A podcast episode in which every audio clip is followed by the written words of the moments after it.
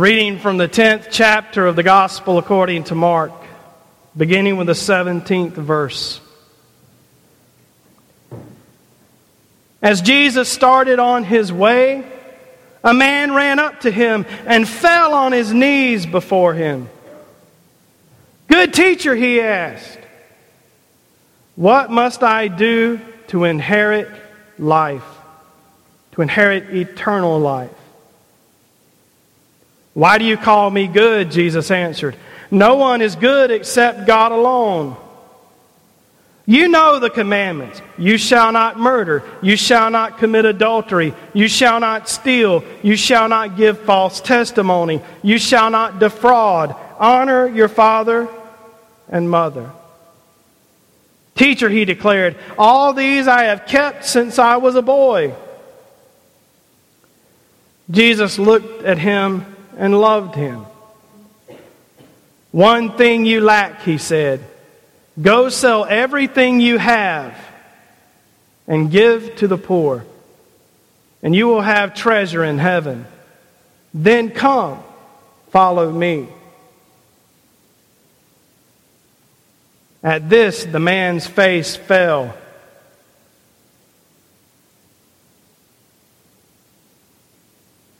He went away sad because he had great wealth.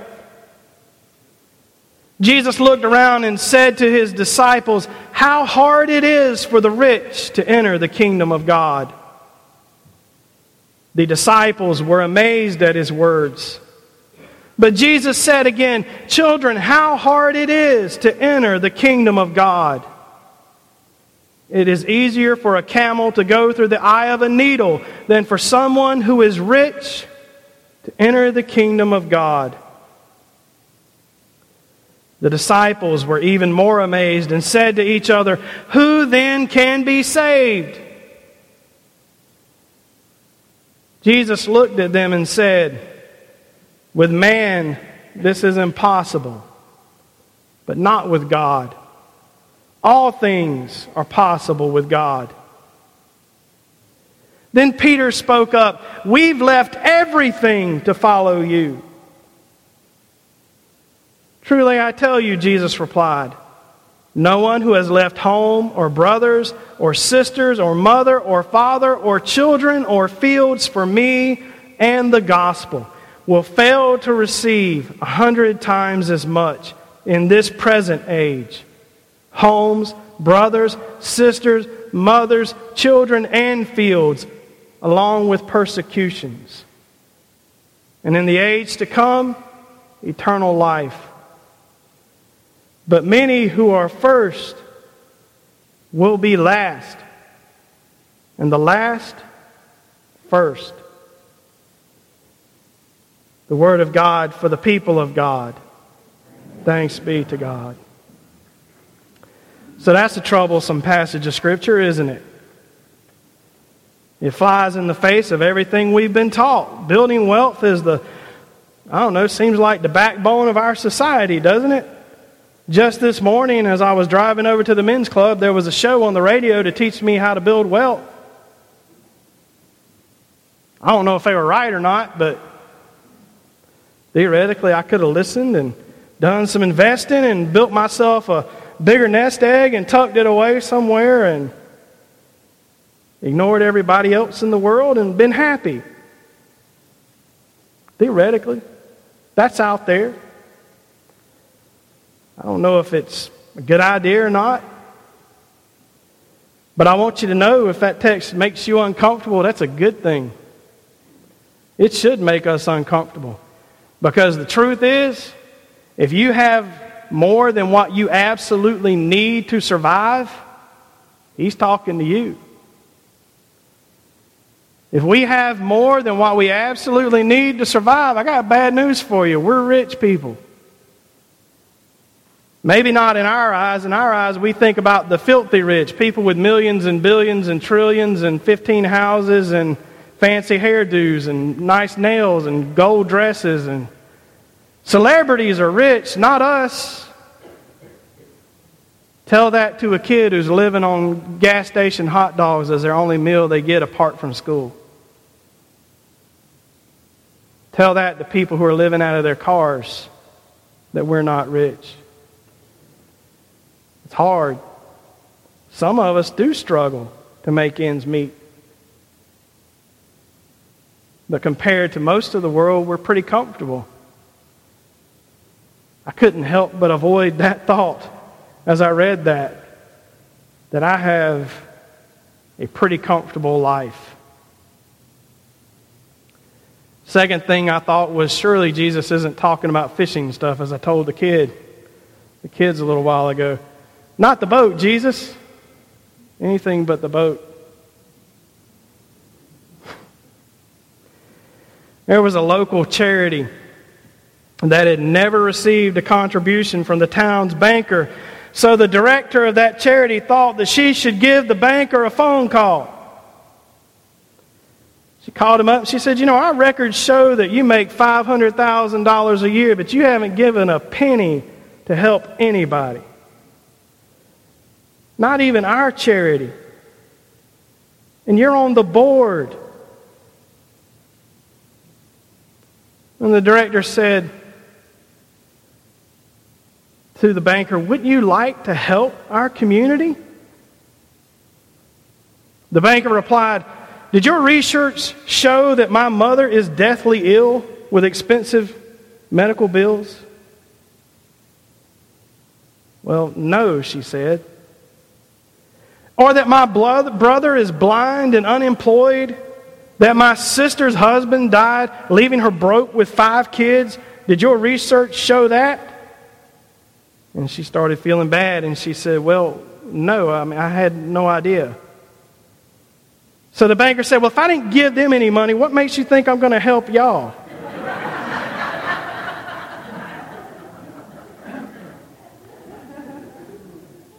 I've told y'all before that when we laugh at jokes like that, it's because we recognize truth in them, right?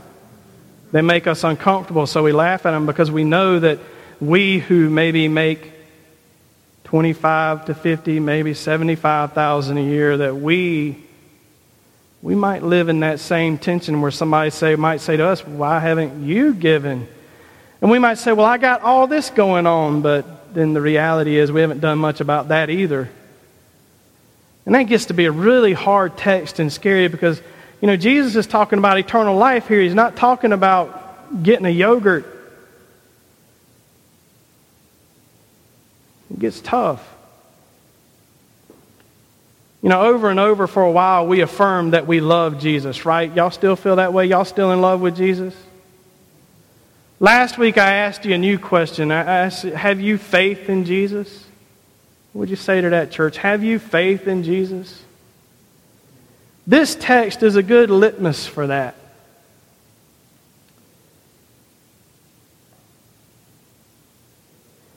We can all get caught up in the idea if we just save enough money, we can live comfortably for the rest of our life. For some of us, we might have to die next week, but still, there's always that idea that if we could save enough, we could live comfort. But listen, is, is our comfort worth the suffering of others?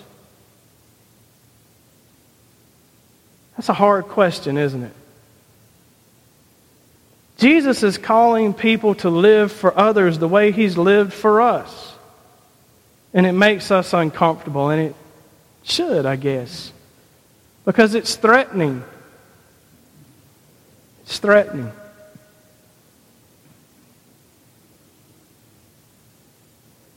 In that hymn we just sang, we, we sang these words, "Oh, speak to reassure me." We need that.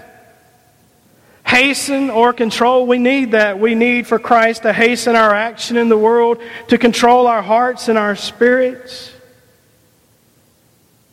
And then we say, "Oh, speak and make me listen, thou guardian of my soul." And I wonder, do we realize how dangerous that can be? What would He ask of us, Adna? What has Christ asked of us? And are we willing to do it? You see, He asked the young man to sell his possessions and give the money to the poor, and he simply didn't want what he asked for bad enough to do it. makes me uncomfortable, because I can remember when I didn't want it bad enough to do what Jesus had asked me to do.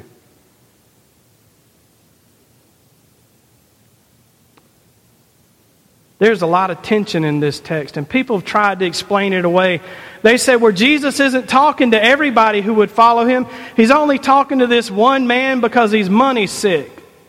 And what he needs is to be healed from that. And everybody else in the Gospel of Mark, when they come up to Jesus and kneel, what they're asking is for healing. And this young man comes asking for healing, and Jesus tells him that the way he can be healed is to get rid of his money.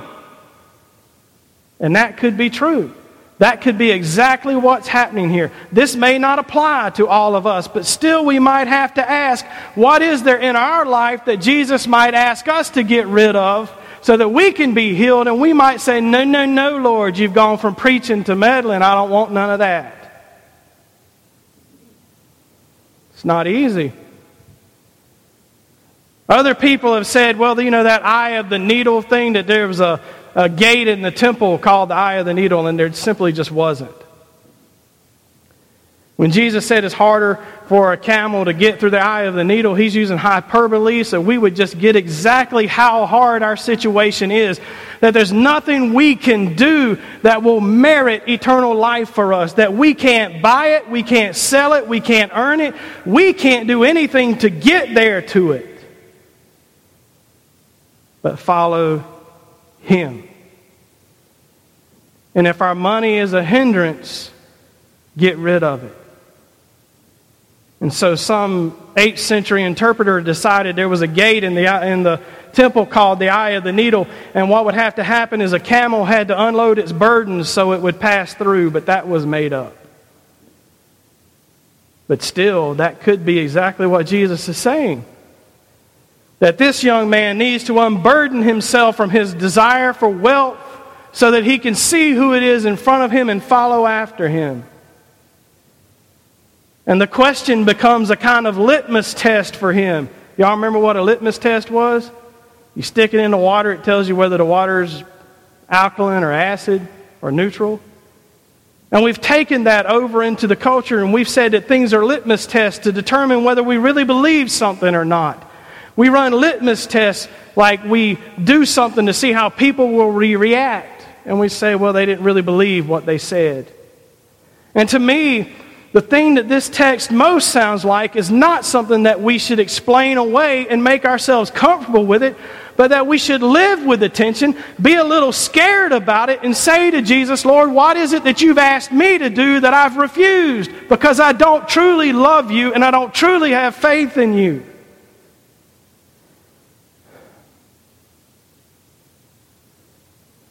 That, to me, seems much more worthwhile than explaining this text away.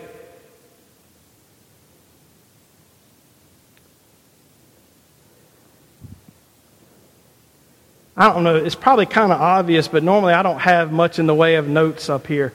Um, sometimes if I'm reading a manuscript to you, it's just because I had a long week and I was afraid I'd forget what I wanted to say. Because I've had that experience before, and there's nothing worse than getting in the pulpit and forgetting the first line of your sermon that gets everything started. But I wrote something this week in my handwritten notes as I was reading the text and playing with the words. And one of the first words I noticed was the word inherit. And you know what? You can't earn an inheritance, can you? An inheritance is given to you by the free will of someone else because they love you. But it got me to thinking about all this thing with this text, and I wrote this. I said, this is an invitation to do more than just believe. Jesus is calling followers, not believers. He's calling us to follow as well. We have over and over affirmed our love for Him. We've affirmed that we have faith in Him. So how would we respond if Jesus asked us to do the exact same thing He asked this man to do? Worse yet, I wrote, how would I respond? What if Jesus said to me, David, you lack one thing. Go sell what you own and give the money to the poor, and you will have treasure in heaven. Then come follow me. And then I remembered that that's exactly what happened to me. And I remember when I went into the district superintendent's office to receive my first profile of appointment to find out how serious I was. He laid out pictures and ministerial support forms from the two churches I would be serving. And then it hit me the salary cut I was in for. And I remember coming home and sitting down with a legal pad, and Samantha backed me up, and writing and writing and writing and writing and writing and writing numbers and crunching numbers to see if it was worth it. Do you hear that, church? That's an admission. Could I really do it? Part of that was not wanting to inflict harm on my family to keep us comfortable. But part of it was pride. Because in our society, you are what you earn.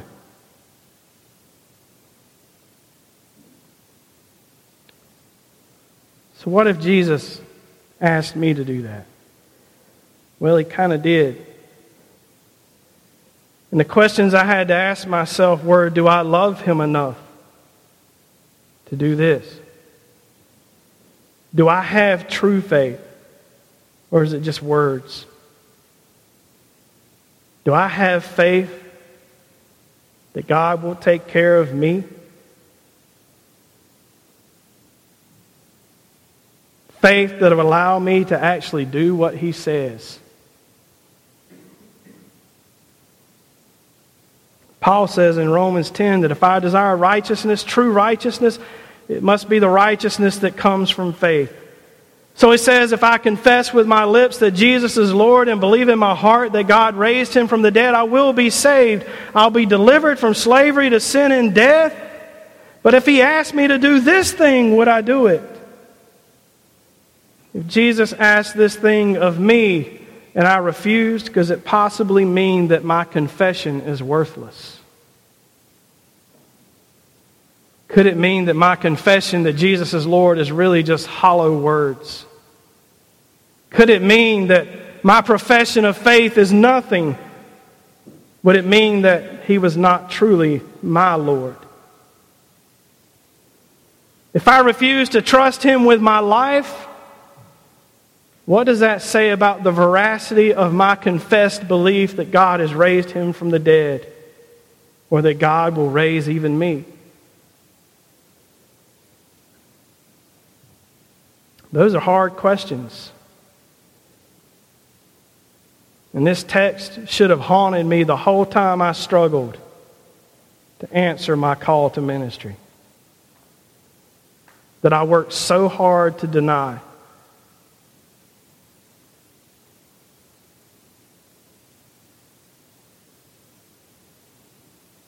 To avoid Jesus' call on my life while I sat in a pew and said he was Lord and that I had faith.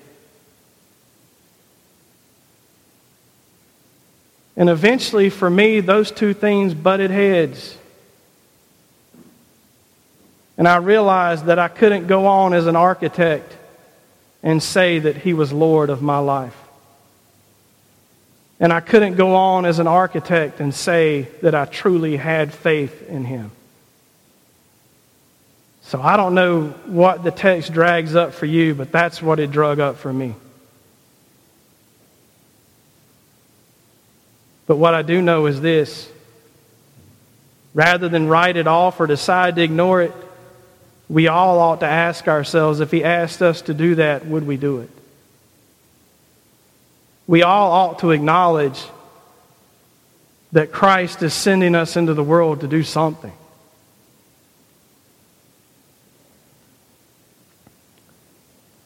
And that all sounds pretty hard.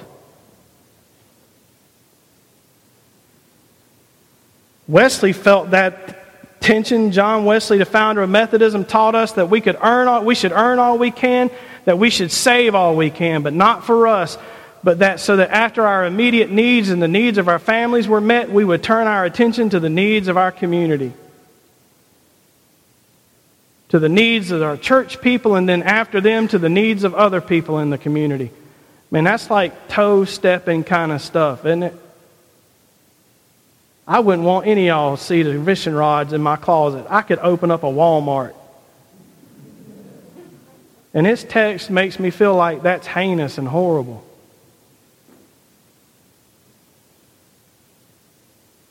And maybe it is.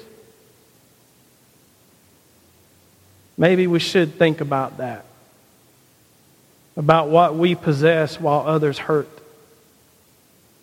About the real nature of our blessings. Because if we hoard them, they're not blessings, they're curses. Which turns me back to the word inherit and the real good news in this text. Because you see, if we take this text out of its context, which means we rip it out of Mark and pretend that Jesus didn't say the stuff that comes next or do the stuff that comes next, then all it really is is about earning our way into heaven by giving people everything we have, right? And surely that can't be what Jesus is saying. So if we turn our attention back to that word inherit, we can find the comfort of knowing that for us, it's impossible for us to do anything to inherit eternal life. It is a gift from God through faith in Jesus Christ. Because we follow Him, we have life. But that doesn't release us from His teaching about money and stuff. And the danger that it has to compete with God for our allegiance. The gospel is we don't have to inherit eternal life by what we do. The young man said, "What must I do to inherit eternal life?" And the good news is that through Jesus' death and resurrection, just a few verses after these, he will say he came to give his life as a ransom for many. Through his death and resurrection, we can have eternal life by faith in him.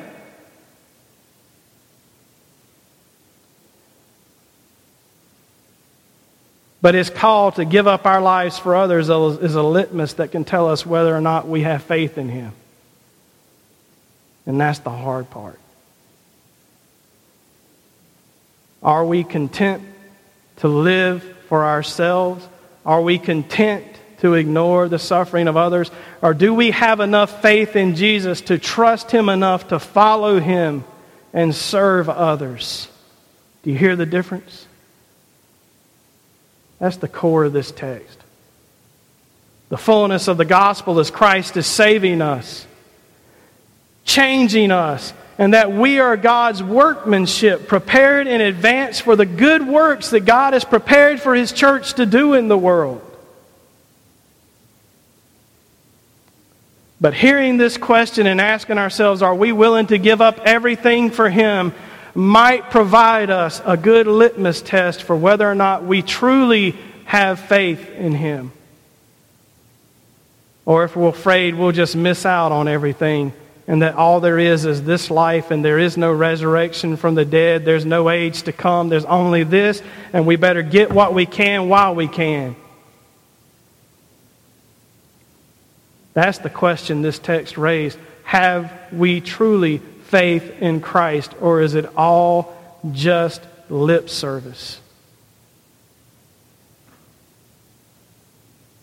I hope that's clear as mud. I hope that you'll hang on to the idea that we inherit eternal life, but that we're called to something bigger than ourselves in this life. And I share the struggle with you. That it's hard to live up to Jesus' teaching. And so I'll remind you again that when Jesus looked at the young man, he did something. Do you remember what it was? He loved him. And if you find yourself failing at being willing to give up everything for him, just remember that. Ask forgiveness and strength. Remember the man who brought his demoniac son down to Jesus. And Jesus asked him, "Do you have faith?" And he said, "Lord, I believe, help my unbelief." Let that be your prayer. But don't dismiss this text.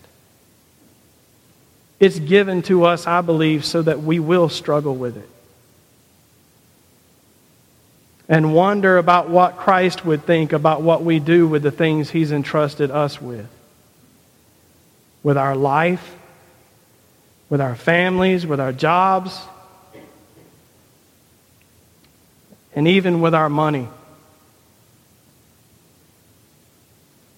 Fair enough? The peace of Christ be with you as you struggle to live with what He's called you to be, because it isn't easy. But the good news is we're called to do it together. Amen.